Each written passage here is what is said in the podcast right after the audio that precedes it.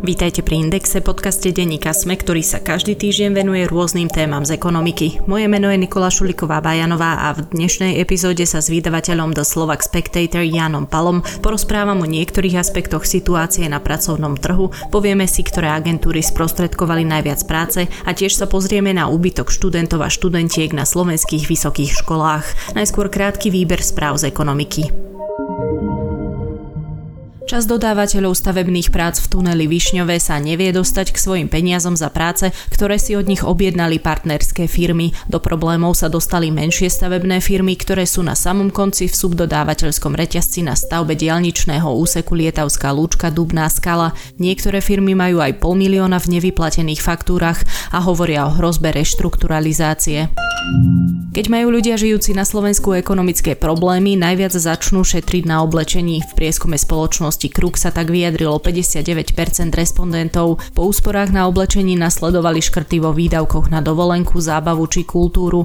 Až ako poslednú možnosť v prípade finančných problémov Slováci volia snahu ušetriť na vzdelanie a záujmových krúžkoch svojich detí. Takmer 45% žien a 37% mužov by v prípade finančnej núdze začalo nakupovať iba najnutnejšie potraviny.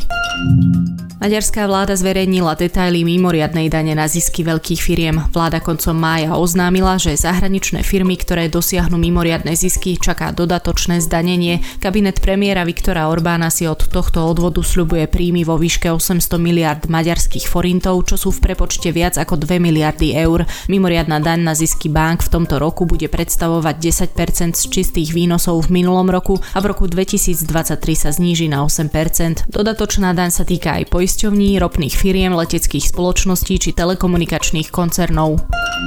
Zamestnávateľia majú najväčší záujem o absolventov Slovenskej technickej univerzity v Bratislave. Ich životopisy si prezrú v priemere 4 firmy. Vyplýva to z rebríčka portálu Profesia.sk, ktorý sa zameriava výlučne na uplatnenie absolventov na trhu práce. Druhé miesto obsadila Ekonomická univerzita v Bratislave, ktorá v Lani stála na čele rebríčka. Životopisy jej absolventov získali tento rok skóre 3,6. Záujem pretrváva aj o absolventov Žilinskej univerzity v Žiline a Technickej univerzity v Košiciach, ktorých životopisy si priemerne pozrú zhruba traja zamestnávateľia. Asi 70 spoločností s viac ako 3300 zamestnancami v Británii začína od dnes testovať štvorňový pracovný týždeň pri zachovaní plnej mzdy. Pilotný projekt potrvá 6 mesiacov a má zistiť, či sa podarí skrátiť pracovný týždeň bez toho, aby sa znížila produktivita práce. Podľa organizátorov je experiment najväčší svojho druhu na svete. Riadiť ho budú akademici z univerzít v Oxforde a Cambridge, odborníci z americkej Boston College a z Inštitútu Autonomy. Do testovania sa zapojili firmy z rôznych odborov, od vývojárov kancelárskeho softvéru cez náborové firmy až po charity či reštaurácie. Podnikateľ Elon Musk sa vyhráža, že odstúpi od dohody kúpiť Twitter za 44 miliard dolárov. Spoločnosť obvinuje, že mu odmieta vydať informácie o spamových účtoch. Maskoví právni zástupcovia hrozby formulovali v liste Twitteru datovanom v pondelok, ktorý spoločnosť zaradila do evidencie Americkej komisie pre cenné papiere a burzy. Akcie Twitteru v pondelok po otvorení obchodovania klesli o viac ako 5%.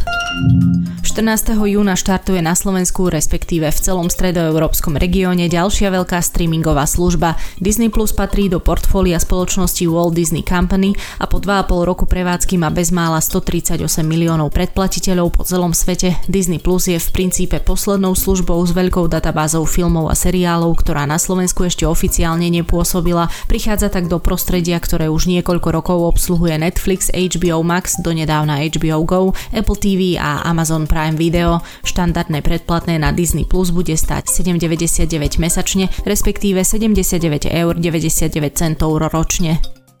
Zjednodušte si firemné bankovníctvo a podnikajte digitálne vďaka business bankingu od Tatrabanky. Umožní vám vybaviť takmer všetko bez návštevy pobočky a zbytočného papierovania. Výhody digitálneho biznis bankovníctva využíva čoraz viac menších i väčších slovenských firiem. Doprajte si výnimočný zážitok vďaka inováciám od Tatrabanky aj vy. Viac sa dozviete na stránke tatrabanka.sk v časti Business Banking. Janko, takže po roku sa opäť stretávame, aby sme sa porozprávali o pracovnom trhu pred rokom mm, sme tu rozprávali o personálnych agentúrach, agentúrach dočasného zamestnávania, o executive searchi, potom sme hovorili o home office, hovorili sme o všelijakých možných špecifikách, ktoré súvisia s pracovným trhom v čase pandémie. A vlastne po roku sa znovu stretávame, aby sme si povedali nejaké nové údaje, nové zistenia o pracovnom trhu. Najskôr mi povedz, čo ste vlastne zisťovali a čo ste zistili. Dnes v podcaste by sme sa zamerali na dve také hlavné oblasti. Prvou je pohľad na tie firmy, ktoré pomáhajú ľuďom nájsť prácu a ktoré našli najviac. A potom by sme sa bližšie pozreli aj na vzdelávanie na Slovensku a na porovnanie, že ktoré odbory sú dneska trendy, ktoré zanikajú, kde je najviac žien v odboroch.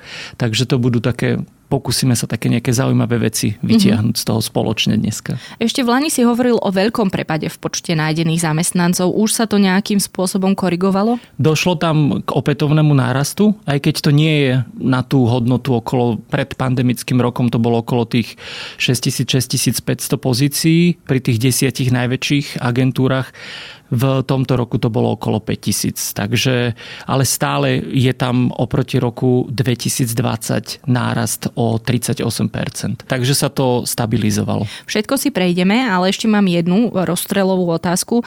Čo si má človek, ktorý nás počúva z tohto podcastu vlastne odniesť? Odnesie si jednak informáciu o tom, že ktoré spoločnosti mu pomôžu nájsť si prácu, hlavne v pohľade na to, kde sa v tom kariérnom čase momentálne nachádza.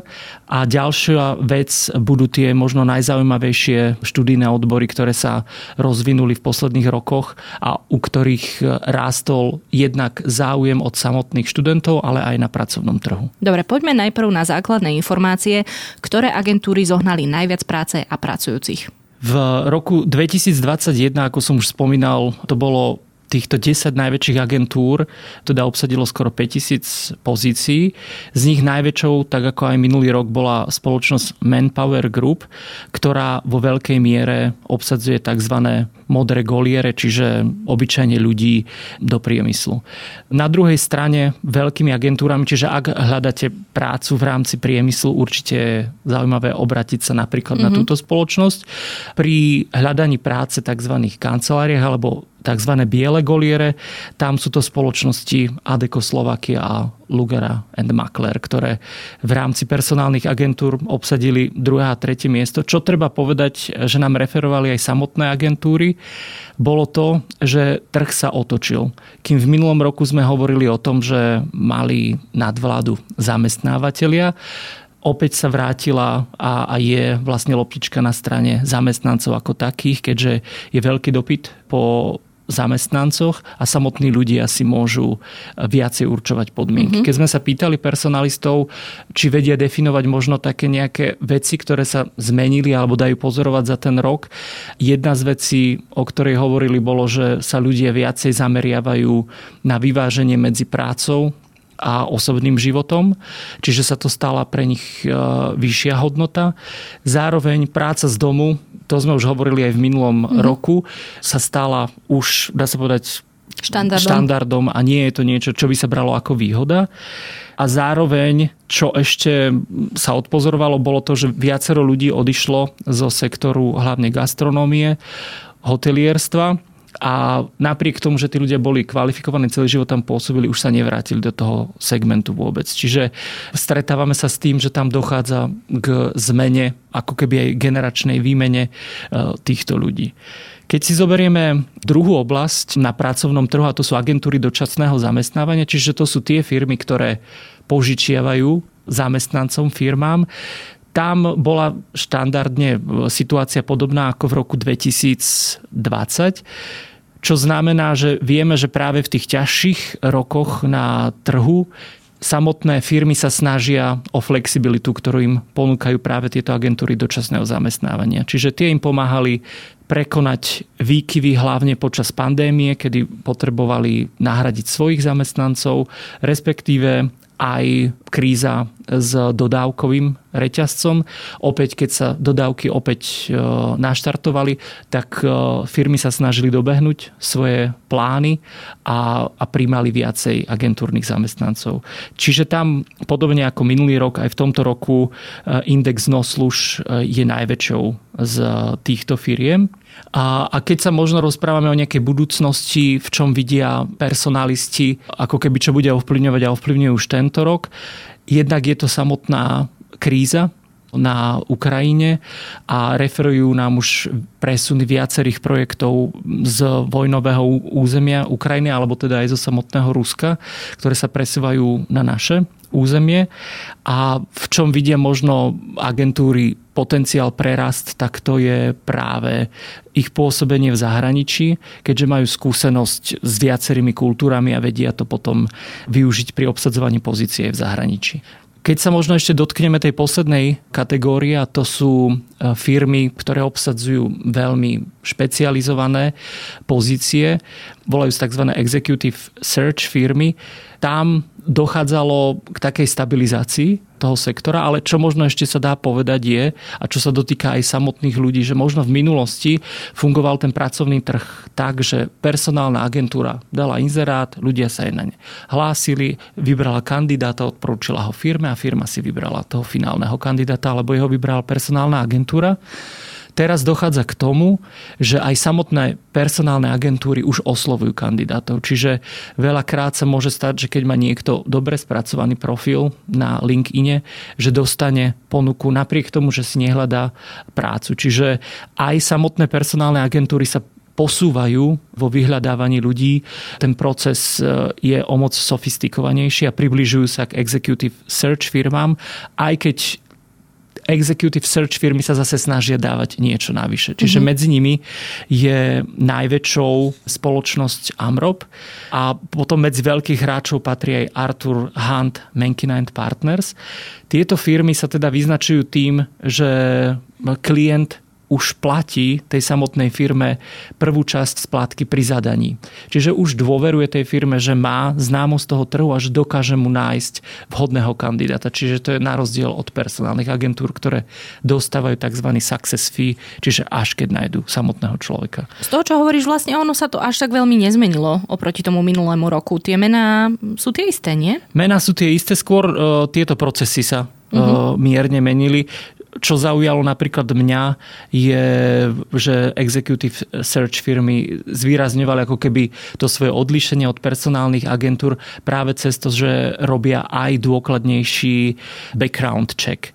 Mm. Čiže sa zameriavajú na to, čo samotný kandidát uviedol v rámci svojej prihlášky, v rámci referencií a snažia sa pripraviť taký celistvý obraz o ňom, čiže využívajú aj vyhľadávanie na sociálnych sieťach a, a snažia sa overiť informácie a, a tiež ako keby uistiť sa, že nie je v žiadnom konflikte záujmov. To znamená, že si pozrú môj Facebook až do roku kedy som prišla na Facebook. Presne, snažia sa e, sledovať e, tú stopu, ktorú človek zanecháva, či už na sociálnych sieťach, alebo kdekoľvek je spomínaný v rámci médií, lebo obyčajne, keď hovoríme o executive search firmách, tak hovoríme o pozíciách riaditeľov, manažérov, prípadne veľmi špecifických pozíciách, ktoré sa ťažko obsadzujú. Áno, v Lani si nám vysvetľoval, že ide o pozície, za ktoré potom takéto agentúry berú aj vysokú províziu vo výške niekoľkých tisícov eur. My máme v rámci rámci našej metodiky určené, že by to malo byť viacej ako 8 tisíc eur, uh-huh. ktoré za túto službu dostanú, ale tá služba je pomerne dlhá, že nie je to nájdenie toho kandidáta za, za niekoľko týždňov. Uh-huh. Čiže obyčajne ten proces býva dlhý. Takže to, to sú asi také najzaujímavejšie veci, čo sa týkajú samotného trhu. Ešte sme si vlastne nepovedali tie čísla, už sme naznačili, že našli 5 tisíc pozícií, ale to sme hovorili len o asi personálnych agentúrach, lebo ak sa nemýlim, tak agentúry dočasného zamestnávania obsadzujú oveľa viac pozícií a samozrejme potom sú tam tie executive search agentúry a tie obsadzujú menej pozícií. Tak ako je to s číslami? tam má zmysel si povedať možno čísla ešte za tie samotné agentúry dočasného zamestnávania kde našli prácu spolu až pre, alebo teda sprostredkovali prácu takmer pre 24 tisíc mhm. ľudí, mm-hmm. čiže to je pomerne veľká časť. Hovoríme tam ale o tom procese, že agentúra dočasného zamestnávania má teda aj obmedzenie, že ako dlho môže ten jeden zamestnanec pracovať v rámci projektu mm-hmm. u jednej firmy a obyčajne sa potom stáva to, že samotné firmy si týchto agentúrnych zamestnancov berú už tzv. do kmeňa eh, medzi svojich zamestnancov. Dobre, a koľko našli tých špecialistov? Keď hovoríme o špecialistoch, tam sú tie čísla o moc nižšie. Napríklad spoločnosť Arthur Hunt obsadila spolu 70 pozícií, to bolo najviac na trhu. Bolo to aj samotná spoločnosť povedala, ale že to bolo vďaka veľkému projektu, ktorý robila, žiaľ nešpecifikovala nám e, toho klienta bližšie, ale obsadzovala vlastne pre neho celý management. Takže mm-hmm. to jej pomohlo dosiahnuť väčší počet obsadených pozícií najviac riaditeľov, alebo teda tých najvyššie postavených ľudí v spoločnostiach našla spoločnosť Amrop, kde to bolo 25 ľudí alebo riaditeľov a potom Menkina and Partners 24. Možno to je trošku také popletené, že najskôr spomíname 70, potom je tam veľký prepad na 25. Jedná sa o to, že Arthur Hunt obsadil všetkých 70 pozícií a pri Amrope a Menkine sme, Menkinovi sme hovorili už len o samotných riaditeľských najvyšších pozíciách. Jasné, rozumiem. Dobre, no a hovorili sme aj o tom, že budeme hovoriť o študijných odboroch a o tom, akých zamestnancov a zamestnankyne vlastne na Slovensku pre pracovný trh vytvárame. Tam ste tiež došli k zaujímavým aj porovnaniam, aj zisteniam, tak poďme si to nejako zhrnúť. Ku koncu októbra študovalo na Slovensku 94 373 študentov a študentiek so slovenským občianstvom a 14 006 študentov a študentiek z iných štátov. To znamená, že cudzincov je necelých 13%, študujúcich žien zo Slovenska takmer 58% a potom ste porovnávali vlastne tieto všetky počty s rokom 2011, čiže ste sa pozerali 10 rokov dozadu a tam z toho vychádzajú aj veľmi znepokojivé zistenia. Tak poďme najprv na tie. O koľko menej študentov máme dnes, ako sme mali v roku 2011? Keď hovoríme o tomto časovom období, tak celkovo klesol počet študentov o 42 tisíc. Treba ale povedať, že najviac kleslo externých študentov, tých kleslo až e, skoro 30 tisíc a potom e, denných študenti poklesli o 12 tisíc. Čo je tam zaujímavé sledovať je pomerne veľký nárast zastúpenia zahraničných študentov ktorí vlastne postupne vystúpali teda na tú spomínanú úroveň skoro 13%, kým v tom roku 2011 to boli necelé 3%. A ste zisťovali, že čím to je? Jednak sme jasne, že predpokladali, že je to klesajúcim počtom vo vekovej skupine 18 až 23 rokov. Tam sme používali údaje zo štatistického úradu a teda zistili sme, že počet ľudí v tejto skupine v roku 2011 bol 465 tisíc približne a v roku 2021 približne 325 tisíc. Čiže tam je pokles približne tých 29% z možných všetkých mm-hmm. ľudí, ktorí mohli na tú univerzitu prísť. Čiže staré dobré vymieranie, hej? Tak, potvrdzuje mm-hmm. sa vlastne, že Slovensko je najrychlejšie starnúcou európskou krajinou. Mm-hmm. Zároveň treba povedať, že rástol podiel ľudí, ktorí vo vekovej skupine 25 až 34 rokov mali ukončené vysokoškolské vzdelanie. To sa dostalo až na úroveň 40% a vystúpalo o 18 Čiže ako keby, keď sa na to pozrieme komplexne, síce nám klesol počet ľudí, ktorí mohli na vysoké školy nastúpiť, ale zároveň podiel ľudí, ktorí dosiahli nakoniec vysokoškolské vzdelanie sa zvýšil. Čiže ten prepad, ktorý v rámci našich slovenských univerzít nastal, nehovorí len o demografickej zmene, ale hovorí o pokračovaní odchodu slovenských študentov do zahraničia. Kým priemerne v rámci OECD študuje teda v zahraničí 2% mm-hmm. z vysokoškolských študentov. Toho ktorého štátu? Toho ktorého štátu, to je priemer za všetky krajiny OECD. Na Slovensku to bolo v roku 2018 19%. Čiže vidíme, že ten rozdiel je obrovský a dochádza k veľkému odlivu mozgov. Vieme, že veľká časť študentov je v rámci Českej republiky a práve zase tam to dokumentuje aj ďalšie porovnanie eh, OECD kedy na jedného študenta vynakladáme len 71% zdrojov, aké sú priemer v rámci krajín Európskej únie a OECD.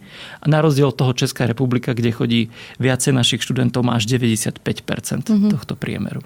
Čiže keď to zhrniem, tá veková kategória, ktorú by sme mohli charakterizovať ako tú, ktorá môže študovať na vysokej škole, bola v počte asi 300 tisíc alebo cez 300 tisíc mladých ľudí z tých okolo 300 tisíc, študovalo na Slovensku necelých 95 tisíc, niektorí sa nerozhodli pre vysokoškolské štúdium a nejakí išli do zahraničia. Takto sa to dá zhrnúť. Presne tak sa to dá zhrnúť. No a keď ideme rozoberať úbytok študentov, čo je dôležité? Koľko odbory stratili percentuálne alebo nominálne? Vieme sa na to pozrieť obidvoma spôsobmi.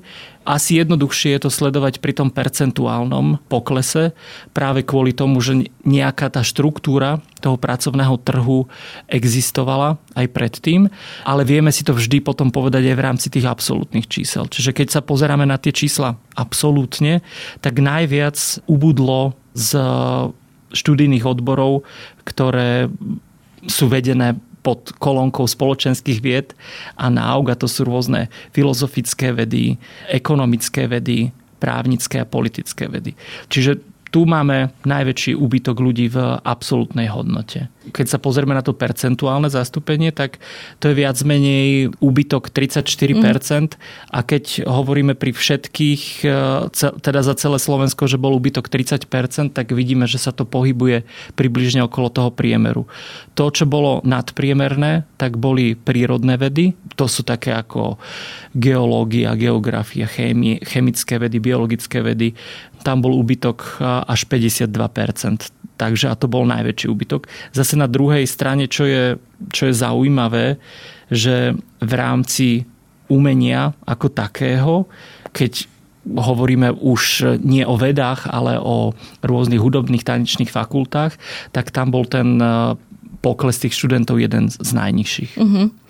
No ja ťa ešte podoplňam. Niektoré odbory prišli aj o 69% študentov, konkrétne baníctvo. Baníctvo dnes študuje 433 ľudí. Potom v percentách ďalej veľa ubudlo aj filozofickým vedám, politickým vedám, potravinárstvu, strojarine, stavebníctvu, geodézii a kartografii, elektrotechnike, doprave.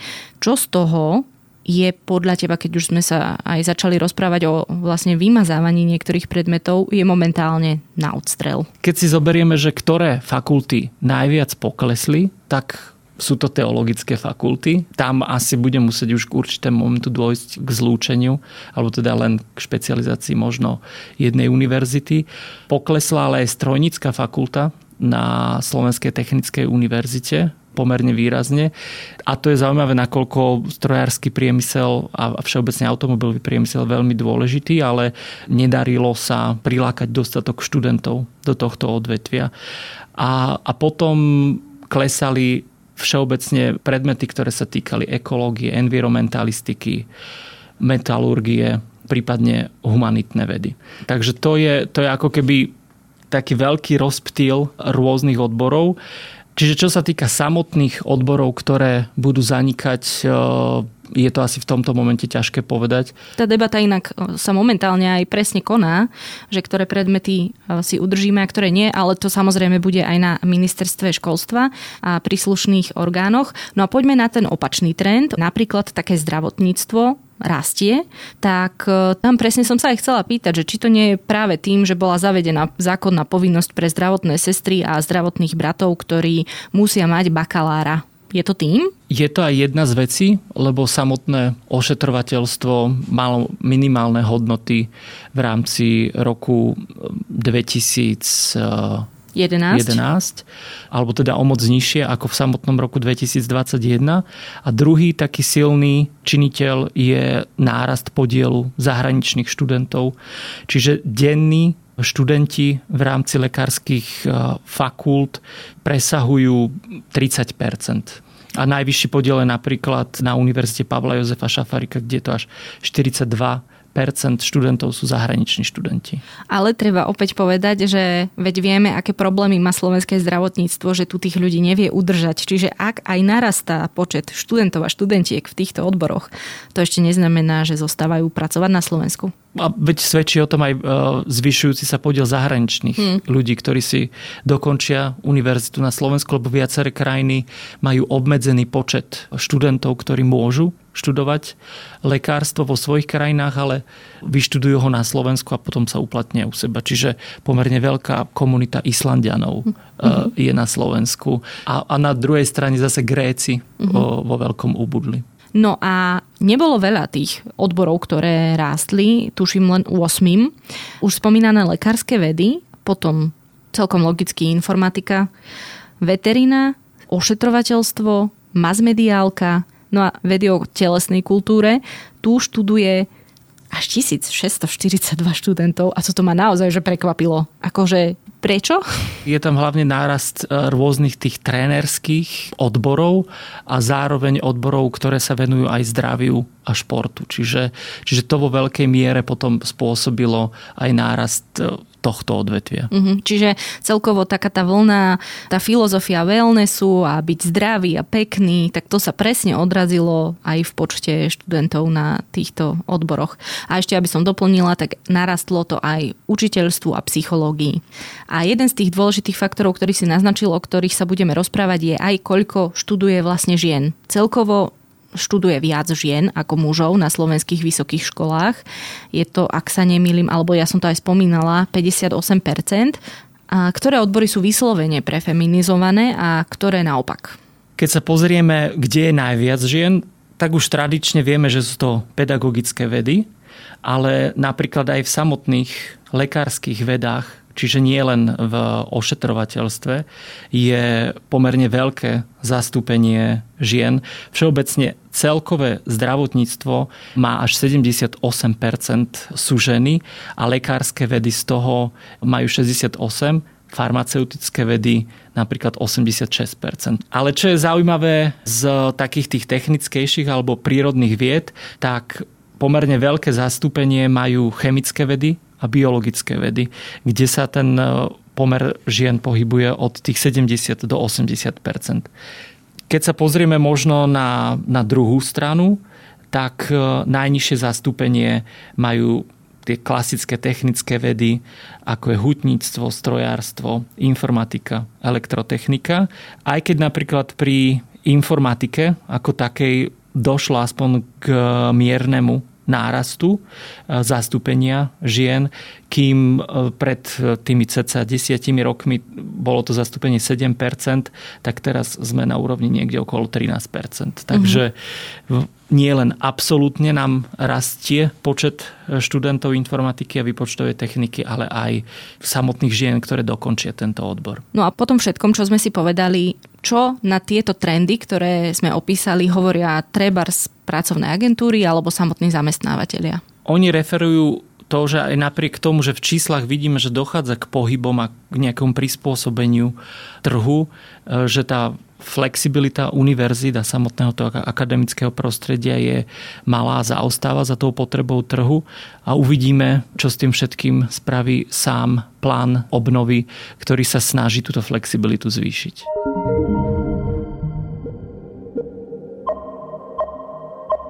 To je pre tentokrát všetko. Počúvali ste Index, ekonomický podcast denníka Sme. Moje meno je Nikola Šuliková Bajanová a ak sa mi chcete ozvať spraviť, tak môžete mailom na nikola.bajanová.sme.sk alebo podcastindex.sme.sk.